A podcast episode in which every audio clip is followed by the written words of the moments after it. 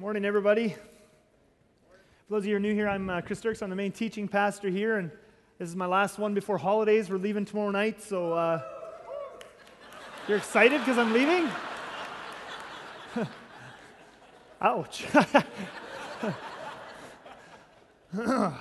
but uh, yeah, so I'm going to be gone the next couple of weeks, and uh, maybe I shouldn't say anything next year when I'm going. But uh, we're, we're in this series now on uh, Sermon on the Mount working our way through section by section, verse by verse, through the whole thing. Uh, obviously, we'll take a little break. Uh, although next week, I think Pastor Ray will uh, uh preach on a section of the uh, Sermon on the Mount, but he always he can change his mind whenever he likes. He's the boss. Uh, after that, Stefan is going to do a, a, a, message on following up from that joy message he did a couple of months ago and he's going to he's to do a practicum with you guys right here in the services that's going to be spectacular so uh, you're going to have a blast. But then, uh, anyway, after that, I'll come back and we'll keep going. So far in this series, this will be part three.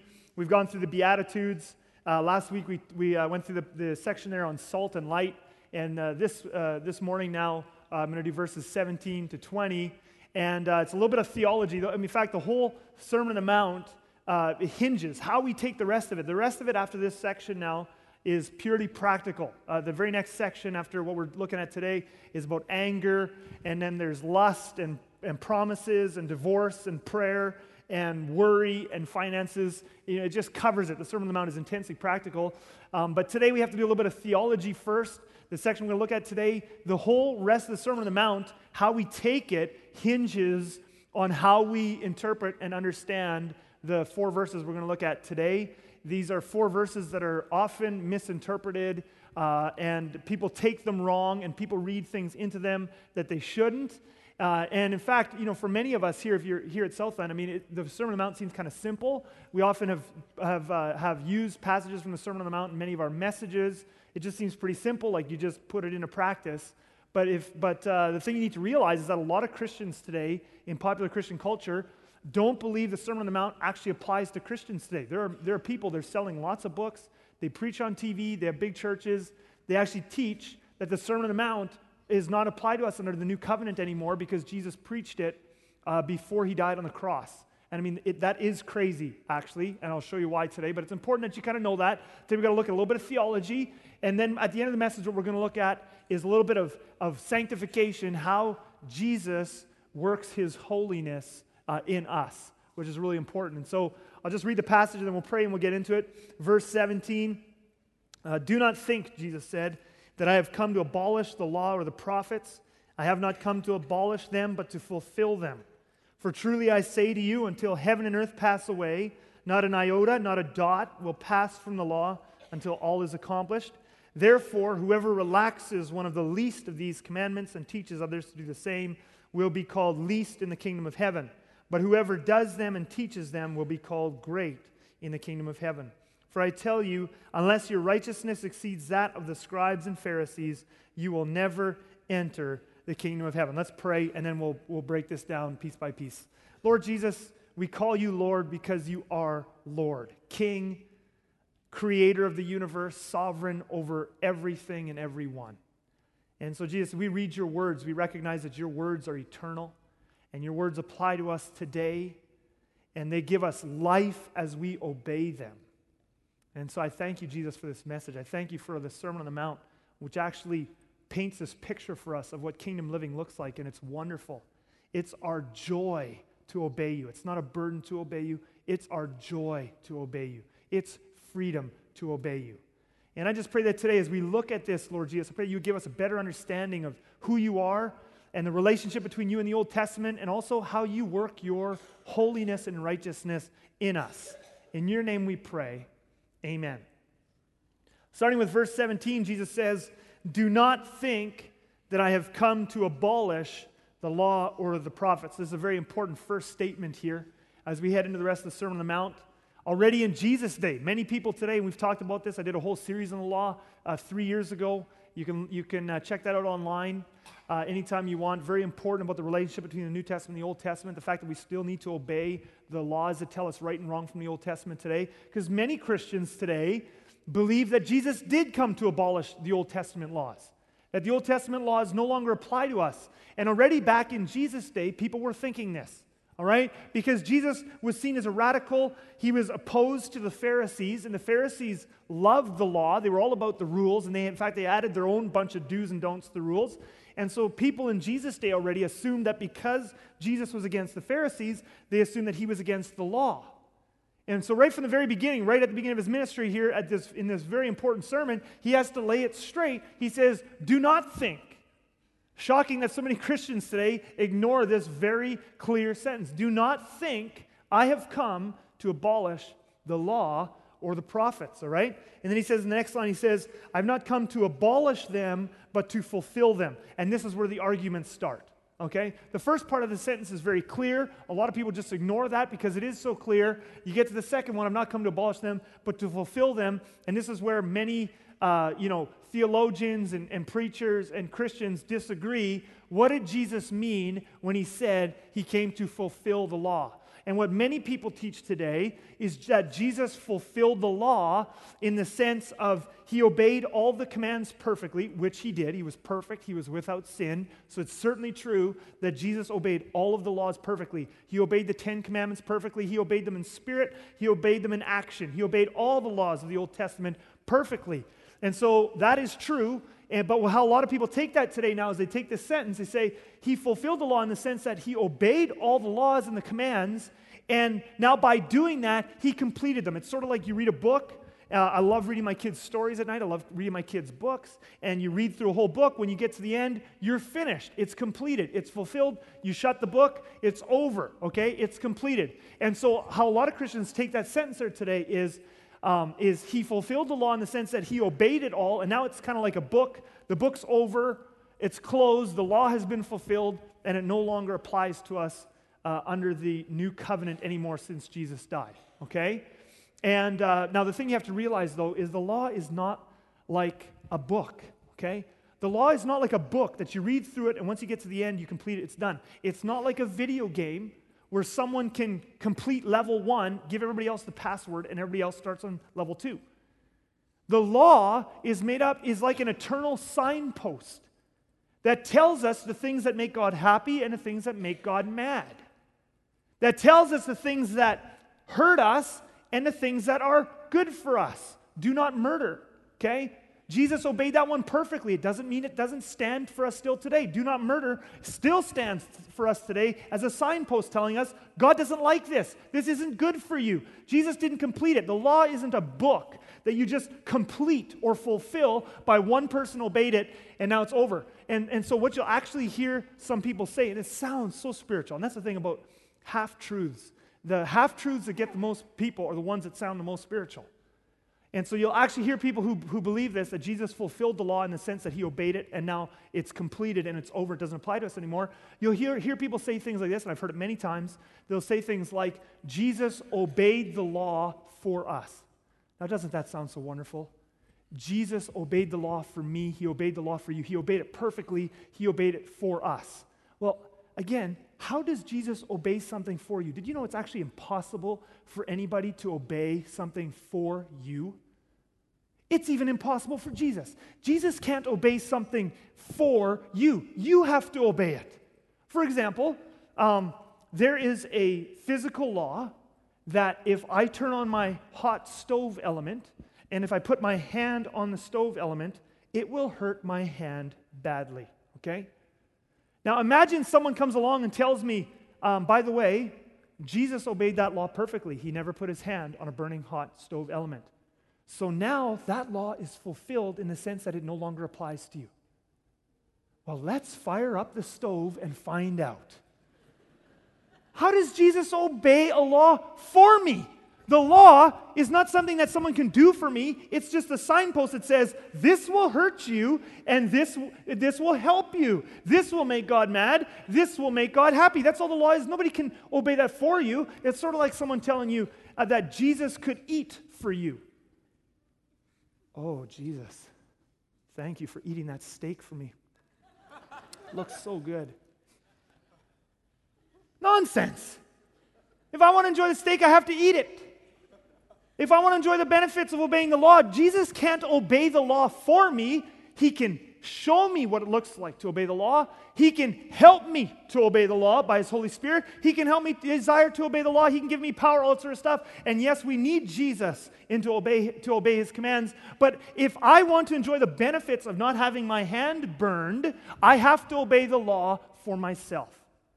And just in case you think that example is a little bit ridiculous, like there's no law, you know what? It's worse to break God's laws than to put your hand. I mean, you talk about adultery. That will hurt you and other people around you more than putting your hand on a stove. The law tells us right and wrong. It's not done. Jesus did not fulfill the law in the sense that he obeyed it all, so now it doesn't apply to us. The law is an eternal signpost. It's not something that can be completed. It's not like a book. It's not like a video game. It's not like a test. It's never something that is completed. It's something that's always there telling us about danger, telling us about right and wrong, okay? Now someone will say, "Hey, Romans 6:14, Paul said, you are no longer under law, but under grace. Now, that's a verse that gets quoted all the time by people. It's been used for the last hundred years to prove that, the, that God's commands in the Old Testament no longer apply to us anymore. We're no longer under the law. Now, I don't have time to get into that verse in, in specific. I talked about that verse at length in that series I did on the law a few years ago. If you were not here for that, you can go online. You can hear it for free. You get it for free, whatever you want. You can listen to it. But let me just show you a couple stories. I want to prove to you because people always go to Paul and they say, We're not under law, but under grace. Then they take that verse, they misuse that verse, they come back to the Sermon on the Mount and say, Jesus fulfilled the law in the sense that he got rid of it. No. So I want to prove to you beyond a shadow of a doubt. I just want to take a few minutes. I want to show you that the Apostle Paul still believed that the Old Testament law applied to him, and he actually got convicted of sin when he broke it. Okay? So I'm going to show you. We're going to go to Acts 23. I'm going to show you an example. Uh, just to catch up on the story, Acts 23, this is just a few years before Paul is going to be killed by the Romans. Okay? He has been arrested, uh, uh, been arrested, and he's going to be given to the Romans, taken to Rome. It's this whole long thing, and then that's where he eventually dies. But before the Romans take him to Rome, he first stands before the Jewish religious leaders, okay? This whole story is happening four or five years after he wrote the book of Romans. He wrote the book of Romans before he went to Rome because he was, we wouldn't need to write, write to the Romans if he was there, okay? So just you know, this is after the book of Romans. This is after he wrote the verse, you're no longer under law, but grace, which totally does not mean the law doesn't apply to us anymore. He's talking about something else entirely, which I talk about in that series. Okay? But this story takes place. I want, I want to show you something here. Okay? So we catch up with this story. Uh, uh, he's Acts 23, verse 1. He's just about to stand before the Jewish religious leaders. Here's what happens. And looking intently at the council, Paul said, Brothers, I have lived my life before God in all good conscience up to this day. And the high priest Ananias commanded those who stood by him to strike him on the mouth. Then Paul said to him, God is going to strike you, you whitewashed wall. So he loses his temper, okay? He's not perfect. He's not like Jesus, okay? God is going to strike you, you whitewashed wall. And I mean, I would have probably lost my temper too. I probably wouldn't have called them a whitewashed wall. Probably would have been something worse, okay? But are you sitting to judge me according to the law, and yet, contrary to the law, you order me to be struck? So he's mad. And he's standing for the high priest. The high priest says, Punch him in the mouth. He says, Punch him in the mouth. Paul spews out, he's a little bit angry. Now look what happens next. Verse 4, okay? Those who stood by said, Would you revile God's high priest? And Paul said, I did not know, brothers, that he was the high priest. So he's apologetic. Whoops. Okay? So high priest says, punch him in the mouth. They punch him in the mouth. Paul loses it. Hey, you whitewash wall, calls him a name. And then the guys say, You're going to call the high priest a, a name? And he's like, Whoa, he feels bad. Huh. I didn't know he was the high priest. Okay? He's apologizing. Well, I didn't know he was the high priest. For it is written, You shall not speak evil of a ruler of your people. So Paul feels bad and he apologizes. Oh, I shouldn't have done that. Now, here's the thing how does Paul know that what he just did was wrong? He's convicted. I didn't know he was the high priest. Okay? And then he feels bad and he takes it back. I wouldn't have done it if I would have known. Because, so why does he feel bad? On what? Does he feel bad, you know, because, because he just, you know, his conscience just bothered him or whatever? No, there's a reason. How does he know that what he just did was bad? Well, he says, why? He says, for, or we could say, because. Because it is written. I'm convicted right now because I just, and the reason I'm convicted is because I just did something that goes against what is written. You shall not speak evil of ruler of people. Now, where does it say you shall not speak evil ruler of your people? Is that something Jesus said? Is that something in the New Testament? No, there was no New Testament then yet. He's quoting, guess what? An Old Testament law. Exodus chapter 22, okay? Exodus 22, 28. You shall not revile God nor curse a ruler of your people. This is a few years after he wrote the book of Romans. People say that Paul says the law doesn't apply to us anymore. Then how come Paul is convicted of sin when he breaks an Old Testament law? He clearly believed that breaking the laws of the Old Testament, the laws of the Old Testament still applied to him. And when he broke one, he felt convicted of sin and repented. From the Old Testament. I could show you a bunch of examples like this. Let me show you another one, real famous, one more. Ephesians chapter 6. This is every parent's favorite verse. It's the first one we should all teach to our kids. Ephesians 6, verse 1 Children, obey your parents in the Lord, for this is right. Okay? Honor, now there's quotation marks. Honor your father and mother, brackets, this is the first commandment with a promise, that it may go well with you and that you may live long in the land. So Paul says children need to obey their parents. In fact, they need to honor their father and mother. Now, how does Paul know that kids should honor their father and mother? Does he say you should do that because Jesus told us to do it? No. Does he say you should do it because under apostolic authority, this is what you should do? He does that elsewhere in the New Testament. He says, You should do this because I'm an apostle and I'm telling you to do it. Elsewhere in the New Testament, he says, You should do this because Jesus did it. But here in this case, he doesn't say it's because of Jesus. He doesn't say it's because of the New Testament. Why does he say, how does he know? On what authority does he tell us that kids need to honor their father and mother? Well, it's under, it's under quotations. What's he quoting? He's quoting the Old Testament. He's quoting the, one of the Ten Commandments, the fifth one, which is the first and only one in all of the Ten Commandments that has a promise with it. And he says, it, Exodus 20:12, here's what he's uh, uh, um, quoting, and you can just see it. I'll put it up there so you can see them side by side. Honor your father and your mother, that your days may be long in the land that the Lord your God has given you. Guess what? Did you know that the book of Ephesians was also written after the book of Romans? The book of Ephesians was one of the last books Paul wrote before he died. Right to the end of his life, Paul believed that the Old Testament laws still had authority in our lives today. When he broke them, he, he repented, he felt bad and repented. When he was teaching people how to live, Christians under the new covenant, he used Old Testament laws and said, This is what you need to follow these. They still have authority. Okay? So if we go back to the Sermon on the Mount, Jesus, so, but people, what they do is they misinterpret Paul. They take Paul to be saying he, what, something he isn't saying. And again, I don't have time to get into all that. I did a whole series on Paul and the law. But they take Paul to be saying something he isn't saying. They take that back to the Sermon on the Mount. And then they interpret Jesus to be saying that he fulfilled the law in the sense that he obeyed it all, and now the book is closed and it's over. Jesus did not obey the law in the sense, or uh, fulfill the law in the sense that he closed the book and it's over. Okay? So, in what sense did Jesus fulfill the law? If he didn't fulfill it in the sense that he closed the book and the commands no longer apply to us, how did he fulfill the law? And of course, for those of you who are new here, obviously the sacrificial laws all gone, right? But the laws about right and wrong, those are what we're talking about here. We don't sacrifice, we don't do the ceremonial ones, circumcision, all that sort of stuff. That's also talked about in the New Testament. But in which way then did Jesus fulfill them? If he didn't cancel them, if he didn't fulfill them and complete them, how did he fulfill the law? Well, the thing you have to understand is a lot of people think of the Old Testament as just a bunch of do's and don'ts. But the primary purpose of the Old Testament is not to give us a bunch of do's and don'ts. The primary, absolute primary, main purpose of the Old Testament is to point us to Jesus. That's the whole, from Genesis to the end of Malachi, the primary purpose of every verse and every chapter and every book in the Old Testament is to point us to Jesus. So, what you'll find in the Old Testament is you will find hundreds, literally hundreds, of prophecies that were fulfilled in Jesus. Some of them haven't been fulfilled yet, they'll be fulfilled at his second coming. Okay? But it's not just the prophecies, it's everything. It's even the stories and the laws. Did you know that all the stories in the Old Testament are meant to point us to Jesus too? Those stories are meant to, first of all, point us to our need for a Savior, but they also, those stories in the Old Testament actually explicitly point to Jesus in hundreds of ways. For example, there's a story of Abraham sacrificing his only son, Isaac, in terms of only son of the promise, on top of Mount Moriah, right? And people go, what was that story all about? It was, he was acting out what God the Father would do with his only son on that very same mountain when he sacrificed Jesus on the cross. See those stories, the Old Testament stories. How about Jonah?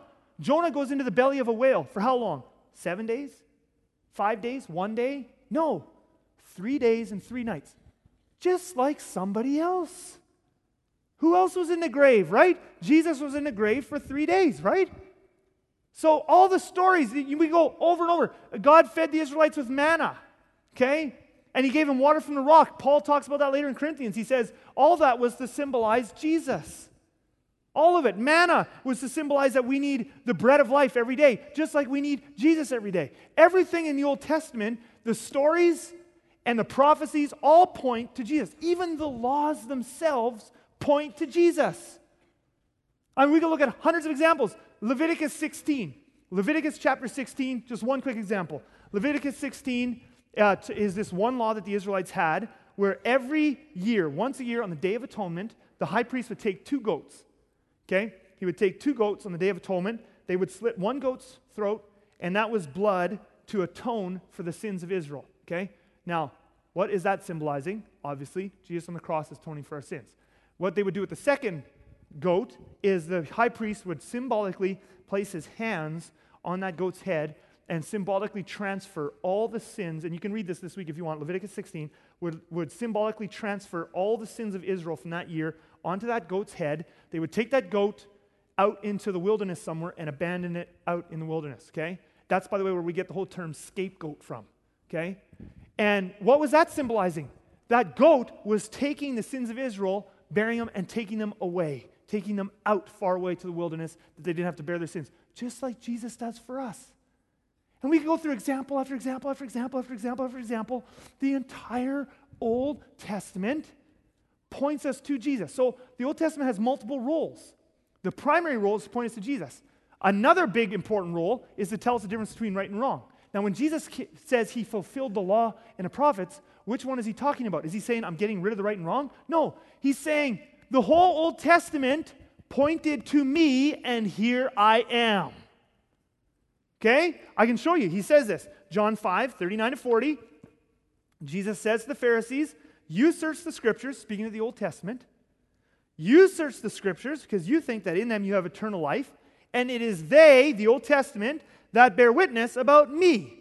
Yet you refuse to come to me that you may have life. Okay? How about Luke 24? Luke 24, 27, Jesus does a Bible study with a couple of disciples after his resurrection, and I can hardly wait for the day. I, I long for the day when Jesus is going to come back to earth, and I want to do a Bible study with him. Wouldn't that be amazing? But Luke 24, 27, and beginning with Moses and all the prophets. So this is a long Bible study, all right? Beginning with Moses and all the prophets, he, speaking of Jesus, interpreted, interpreted to them in all the scriptures the things concerning himself. So Jesus, Jesus said, the whole Old Testament points to me everything, the laws, the stories, everything points to this Savior, this Messiah that God was going to send. And here I am. I have not come to abolish the law and the prophets, I've come to fulfill them. I'm the one they're pointing to. So he didn't, uh, he didn't fulfill the law in the sense that he obeyed it and now it doesn't apply. He fulfilled the law and the prophets in the sense that the law and the prophets all point to him, and now here he is.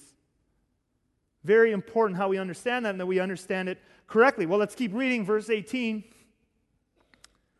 For truly I say to you, until heaven and earth pass away, not an iota, not a dot will pass from the law until all is accomplished. Now, uh, the thing you have to understand, in order to understand what Jesus is talking about here, for truly I say to you, until heaven and earth pass away, not an iota, not a dot will pass from the law until all is accomplished. Um, the, the Hebrew, the Old Testament was originally written in Hebrew, okay? The New Testament is written in Greek, okay? So now when Jesus talks about the iota and the dot, he's referring back to the Hebrew scriptures. And the Greek word there for iota is the Greek word for the, for the Hebrew letter, uh, iota, okay? Iota. You can kind of think of it like that. But anyway, um, iota. And uh, iota is the smallest letter. So if you read the Old Testament, you read in Hebrew, iota is the smallest letter in the Hebrew alphabet. Then the Greek word there for dot is referring to the punctuation marks on Hebrew letters. If you've ever seen Hebrew, it's got all these scribbles and squiggles. Um, not to insult any of you here who writes in Hebrew, but it's got all these scribbles and squiggles. At least that's what it looks like to us, right? And it's got all these dots everywhere in punctuation, okay? So the iota is the smallest letter, And the word there, when he says dot, he's referring to the punctuation marks in the Old Testament. What he's saying is, um, for until heaven and earth pass away, which that hasn't happened yet, okay? For until heaven and earth pass away, not the smallest letter of the Old Testament, not the smallest punctuation mark of the Old Testament will pass away until all is accomplished, okay? Now, when is everything going to be accomplished? When Jesus returns the second time, okay? So part of what he's saying here is never until heaven and earth disappear. Like this will never be turned. At the very least, he's saying not until I come back the second time. Like not until everything's accomplished. But certainly this hasn't happened yet. Okay. And so Jesus says, until heaven and earth that pass away, until everything is accomplished, not the smallest letter, not the smallest punctuation mark of the Old Testament will pass away until all is accomplished. In other words, if the Old Testament says something is wrong, it's always going to be wrong. If the Old Testament says something is right, it's always going to be right. Okay? If the Old Testament says something's going to happen, the Old Testament says that the Jews would come back to the land of Israel someday. We're seeing that happen. We saw that happen in 1948. It still isn't fully fulfilled because Jesus said then a whole group of nations would attack them, and after that, Jesus would come back and rescue them, and they would all be saved. All of that's going to happen. Not the smallest letter, not the smallest dot. Jesus is taking a very high view of Scripture here, isn't he? He's taking an extremely high view of Scripture. And that's very important for us to notice because in Christianity, in popular Christianity today, in our popular Christian culture, it's become very fashionable to undermine the authority of Scripture. So, in colleges and seminaries and liberal churches all over our country, it's become fashionable to question the authority of Scripture. So people will say things like, well, that didn't actually happen. I know that, that the Bible says that story actually happened, but that's actually just a legend. It was borrowed from that religion over there. And that over there, that didn't really happen. You know, David and Goliath, that's more of a myth. It's kind of exaggerated. Uh, there's maybe some spiritual principles there, but it didn't actually happen. Okay? Um, you know, that thing that, that it says is wrong over there, well, when the writers wrote that, they didn't know what we know now about you know, genetics and stuff like that. So we actually know now, I know it says it's bad over there, but actually we know now it's not actually bad. And it's become fashionable to undermine the authority of Scripture and to say they didn't know what they were talking about. We know more now. That didn't actually happen. That won't actually happen. That was allegorical when it's not meant to be allegorical. And it's undermining the authority of Scripture. In fact, there's a whole movement now, very popular uh, among, you know, what they would call themselves the social justice people. And I mean, I love social justice, love social justice, but ultimately, social justice is about Jesus. We're going to have social justice when Jesus is king over the earth. And if you uncouple social justice from Jesus, you get what is our modern day Christian social justice movement, which is you got these people running around and they say, you know what? They don't like the Old Testament because it's kind of embarrassing. Eh, they don't like the Apostle Paul because, well, he says some things about sexual morality that just don't match up with our culture anymore. So we get rid of him. So actually, we're just Jesus followers. All we take out of the Bible is the Gospels, and they think they're going back to pure Christianity. They think that by going back to only the Gospels, they're getting rid of all the fluff, and they're, be, and they're the real Jesus people. They think they're the ones that are really following Jesus and really care about following Jesus. No, you're not. No, you're not. Jesus himself won't let you pit him against the Old Testament and the rest of the Bible. He says, I did not come to abolish the law and the prophets. He took a high view of Scripture. He said, in fact, not the smallest letter, not the smallest punctuation mark in the whole thing will pass away until all has been accomplished. It's all going to stand true. It's all going to stand as being from God, and it's all authoritative right to the end. That's what Jesus felt. So, actually, if you're a follower of Jesus, you can't split it off and say, I'm only following the Gospels. You have to follow the whole thing because that's what Jesus did. Not an iota, not a dot, until heaven and earth pass away, and until all is accomplished. And then he goes on to say, verse 19, therefore, whoever relaxes one of the least of these commandments and teaches others to do the same will be called least in the kingdom of heaven. But whoever does them and teaches them will be called great in the kingdom of heaven. And you know, as I was preparing for this message and, and praying and, and studying this this week, I just, just a shudder came over me. Because this is exactly what a lot of Christians are doing today. This is what, I'm, we're not talking about the sacrifices. The New Testament talks at length about those. We're talking about the moral law, where the Bible says right and wrong. On issues of morality and, and marriage and all these different things, and abortion and, and various things. And, and people are going in now, and wherever the Bible is offensive to the culture, they're like, well, we don't want the Bible to be offensive to the culture, so they're changing the Bible. And I shudder inside because Jesus said, therefore, whoever rela- relaxes one of the least of these commandments will be least in the kingdom of heaven. Okay? But whoever does them and teaches them will be called great in the kingdom of heaven. You have to feel God, Jesus' heart. This is God in the flesh. He's not embarrassed by the Old Testament because he wrote it. Jesus isn't embarrassed about the Old Testament. He's not embarrassed of Paul. He's not embarrassed of the Bible's laws on sexual morality. He's not embarrassed about the Bible's definition of right and wrong. He's not embarrassed about any of that because he wrote it. It's all based on his character. Therefore, whoever relaxes one of the least of these commandments and teaches others to do the same will be called least in the kingdom of heaven. Verse 20 For I tell you, unless your righteousness exceeds that of the scribes and Pharisees, you will never enter the kingdom of heaven. This is the final verse in our section for today, but I want to take a, a, a few minutes here because this part two, this whole little section, verses 17 to 20, totally many Christians not, not, not getting it, okay? So, first of all, we looked at he didn't fulfill the law in the sense of he got rid of the, you know, finished the commandments and now they're done. He fulfilled it in the sense of he fulfilled it. It was pointing to him and now here he is. Now we get to this part, and people don't know what to do with this verse either. For I tell you, unless your righteousness exceeds that of the scribes and Pharisees, you will never enter the kingdom of heaven. How most people think this verse, how Jesus is meaning this verse is, they think, well, the, the scribes and the Pharisees were really good at obeying the rules. Okay, that's what they think. So what they think is let me just show you this progression. It's a progression of three steps, and I'll tell you exactly how I've heard this preached. I've heard this said, I've heard this preached. I'm not making this up. This is common in Christendom today. People don't have an understanding of the commands and righteousness. So they say, well, Jesus is thinking that the, the scribes and Pharisees are up here in terms of righteousness. And what he's saying is that in order to get to heaven, you actually have to be better than them. You have to be even higher. Okay? So what Jesus is setting up here is a competition the Pharisees and scribes are really good at obeying the law. You have to be even better. Well, actually, that's impossible. So, what Jesus is really saying here is in the Sermon on the Mount, he's making things so impossible that you give up even trying, and now you just have to trust Jesus. Okay? Well, now, first of all, amen. We need to trust Jesus. Love that. Do we need Jesus' help in order to obey and please God? Amen. Do we need the Holy Spirit inside of us changing us? Amen. I love that. It's a half truth. But this idea that Jesus is setting up a competition here, that actually Jesus' real motive in the Sermon on the Mount, I've heard this said many times. The Sermon on the Mount, what Jesus is doing is setting the bar so high that it's impossible that we all give up and we just trust Jesus. Well, you know what this actually comes down to? We have a totally wrong view of how Jesus works his holiness in us. Okay? I'm going to put up a, a, a thing there. I want to show you two extremes, okay? On the over spiritualization passivity side, it sounds really good, but I get people saying this all the time. And the more spiritual something sounds, often the less true it is.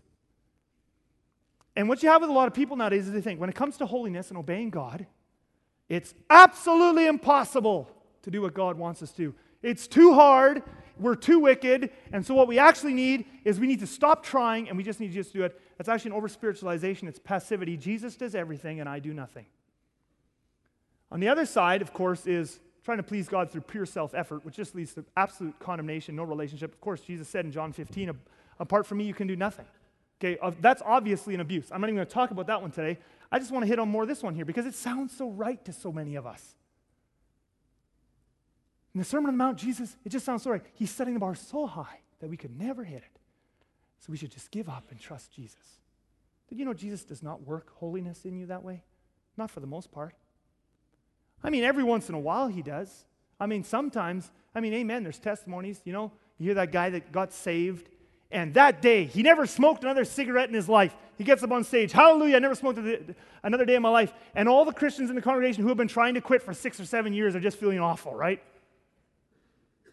You know, I gave my life to Jesus, and I never thought about porn again. And all the guys who've been battling with it for 10 years feel awful. Well, amen, yes, sometimes Jesus plucks it gives us a freebie, plucks one from us. Amen. Hallelujah. We love it. Thank you, Jesus.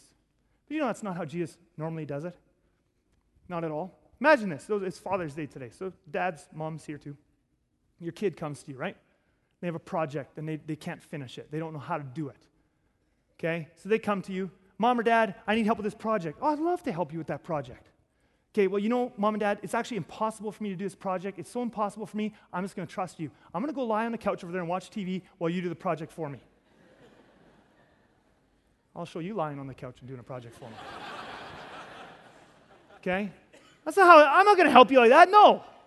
Okay? You're going to come here. We're going to work on this together. And as you work at it, I'm going to help you. You're going to grow in skill and character, and we're going to grow in relationship. Did you know it's actually the exact same with Jesus? It's like a bad word. you know, in our Christian culture today, effort has become a bad word. Well, amen, pure self effort should be a bad word. But did you know that effort is not a bad word? Did you know that Jesus actually wants you? Part of giving your life to Jesus is pick up your cross daily and follow him. It's not lie down on the couch and let him do stuff to you. He wants followers. One of the means through which Jesus releases his grace into your life is as you offer to him your best efforts. So, yes, while you're hanging on to Jesus, you're not doing it apart from Jesus, you're doing it in relationship with him. While you're relying on him and calling out to him, help me, Jesus, you're also giving it your absolute all. You're a living sacrifice. You're giving him your best efforts. And so you look at some area in your life where you need to, you know, there might be a sinful habit or a character flaw, or maybe it's just you want to grow in love or parenting or fruitfulness in ministry. You look at some area, and, you, and a lot of Christians just like, I just gotta, I just gotta not even think about it. Because the moment you talk about effort, you know, a lot of Christians will tell you today, you're putting yourself under the law, you're putting yourself under a curse. I hear that all the time. Oh, yuck. Giving God your effort is putting yourself under a curse. You just got to trust Jesus. The moment you talk about striving, for holiness. The moment you talk about fighting for fruitfulness or fighting for your character or whatever it is, and there's Christians out there that'll just say, Oh, you're not trusting Jesus. That's part of trusting Jesus. It's in the struggle, it's in the intense effort while you call out to Jesus and rely on Him that His Holy Spirit etches things deep into your heart. We talked about the butterfly and struggling a couple of weeks ago. I was reading uh, a true story biography a couple of months ago uh, by a guy by the name of uh, Mario Bergner. And he struggled uh, with same sex attraction and, and, lived that lifestyle huge for uh, a number of years. And then he got saved. And he started to, to, he started to see, he started seeing the Bible. I can't live this way anymore. I can't do this, what I used to do. And so he starts to grow and follow Jesus. And he gets this critical juncture in his life where he knows he has to say no to his old lifestyle. He can't, he can't do both. He can't keep doing what he was doing and follow Jesus at the same time.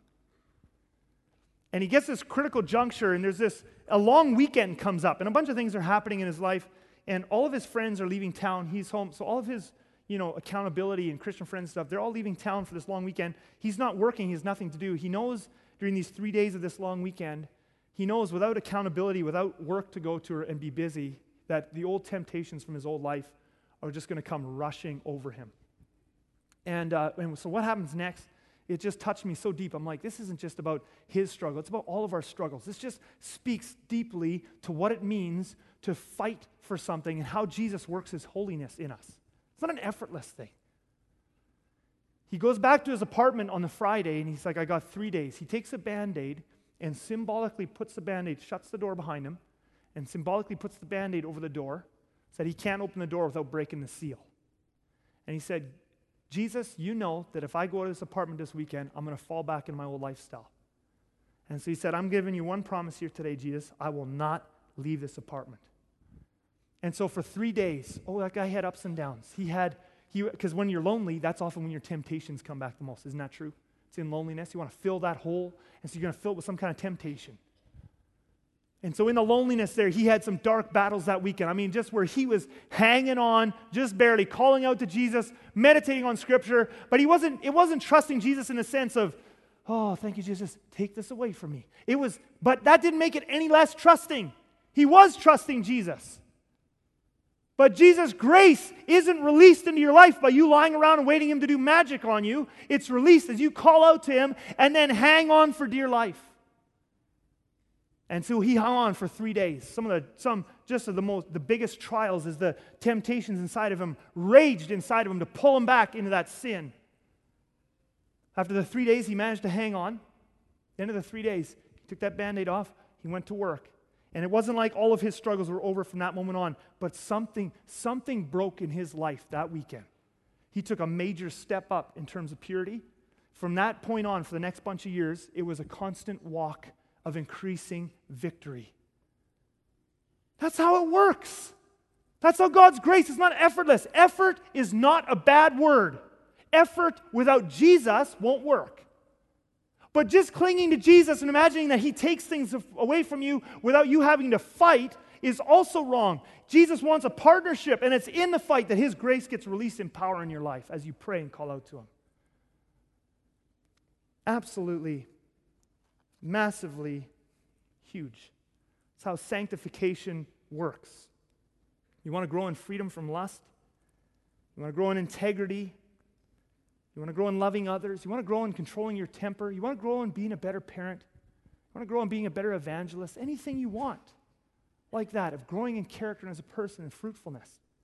You pray to Jesus this week. Many of you are just sitting there apathetically waiting for Jesus to do something, and Jesus is waiting for you to get off the couch and join him. And you're waiting there, you feel helpless, you feel like a victim, like, when is this going to go away? And Jesus saying, We can deal with this right now. And you go in, and it's in the struggle as you intentionally and prayerfully go to Jesus and you begin to struggle through this thing that He does amazing changes in your life. It's still Him, but He expects you to participate, and that's when He releases the grace. And so the Pharisees, so we go back to the Pharisees.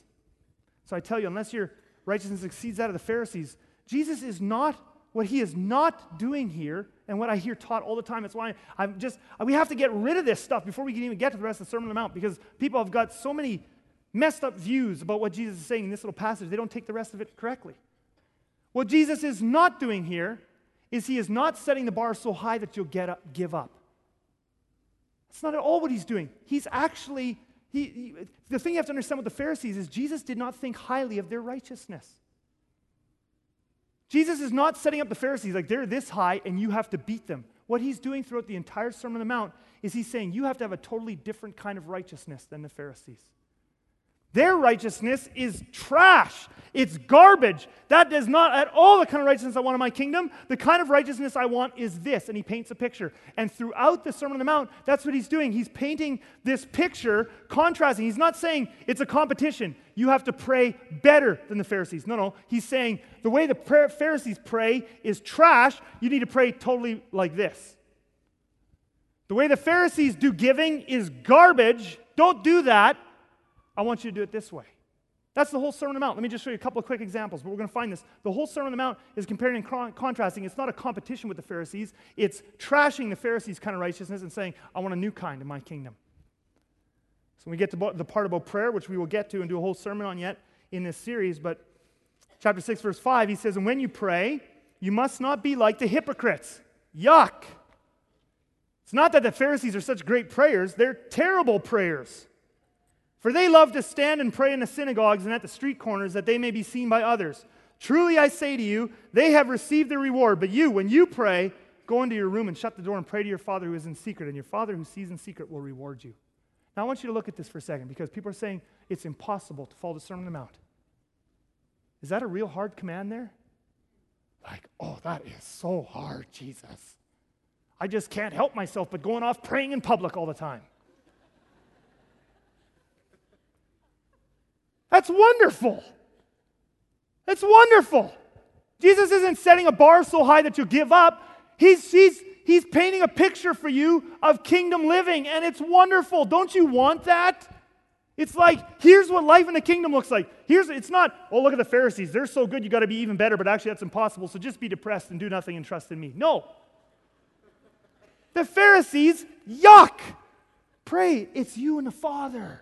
It's a relationship. Don't do it for show. Just be the real thing. Oh, he does this throughout the Sermon on the Mount. It's a contrast.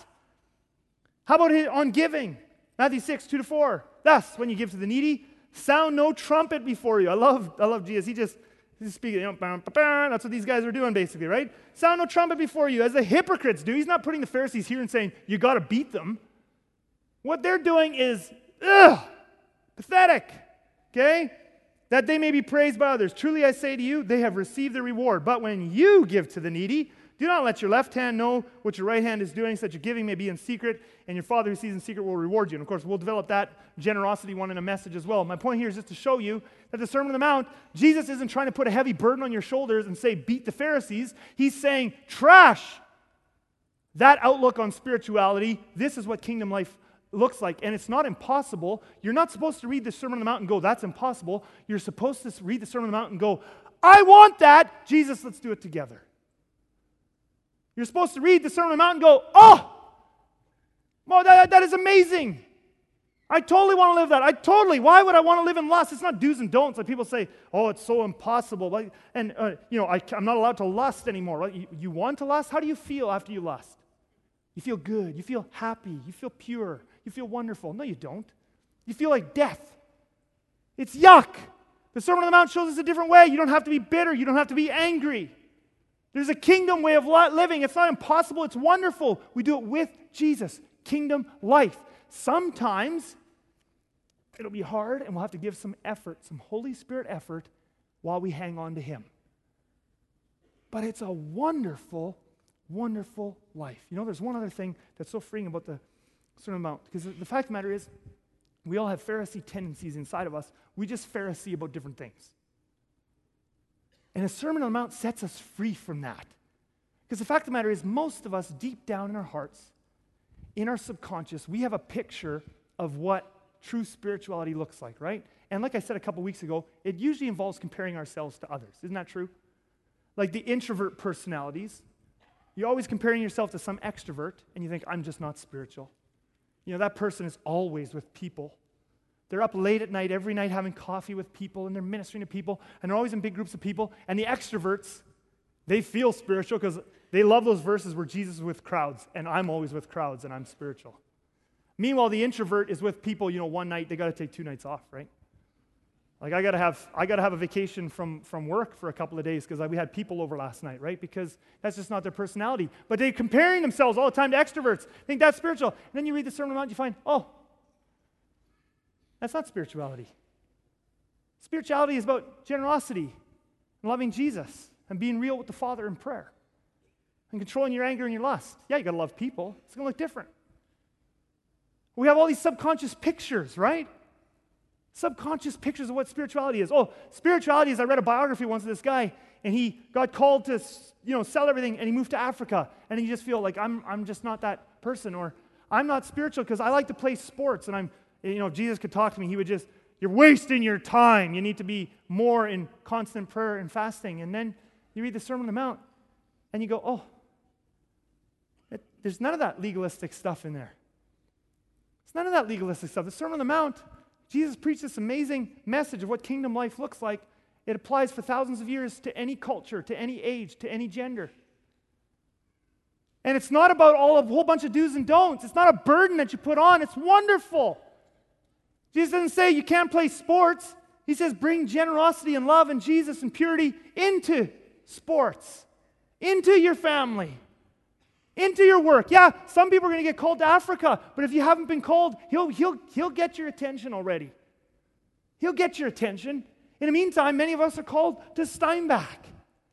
And the Sermon on the Mount shows us there aren't these preconceived notions of spirituality. Spirituality is actually this wonderful thing. It's joyful, it's wonderful, it's freeing to live it. Yes, sometimes we have to grit our teeth, and by the power of the Holy Spirit, we have to overcome something. And sometimes it's a struggle that lasts for some years. But even that is freeing because even that in a struggle with Jesus, he does things deep, deep, deep in our hearts. A Sermon on the Mount is absolutely wonderful. It's, it's freeing. And the rest of this series, as we're getting into these specifics now, you're going to see how amazing this Sermon on the Mount lifestyle is. And the goal, what Jesus is doing in this message is, he wants all of his followers, all of us are supposed to live the Sermon on the Mount lifestyle. It's there for us to follow, it's there for us to obey, it's there for us to put into practice. Let's pray and then we'll worship Lord Jesus. I thank you for this Sermon on the Mount that sets us free Lord Jesus, these laws are not impossible and burdensome. They're wonderful and joyful. Yeah, we need to we need your help. We need to be filled by your spirit. We need to do it all in relationship with you. But I love that you want to do it in relationship with us. Jesus, I just pray that this Sermon on the Mount lifestyle, as we go through this series, Jesus, I pray that this lifestyle would take over. This lifestyle of loving our enemies and not holding on to offense, not lashing out in our anger, but that we would begin to live godly, full of light, Sermon on the Mount lives. In your name we pray. Amen.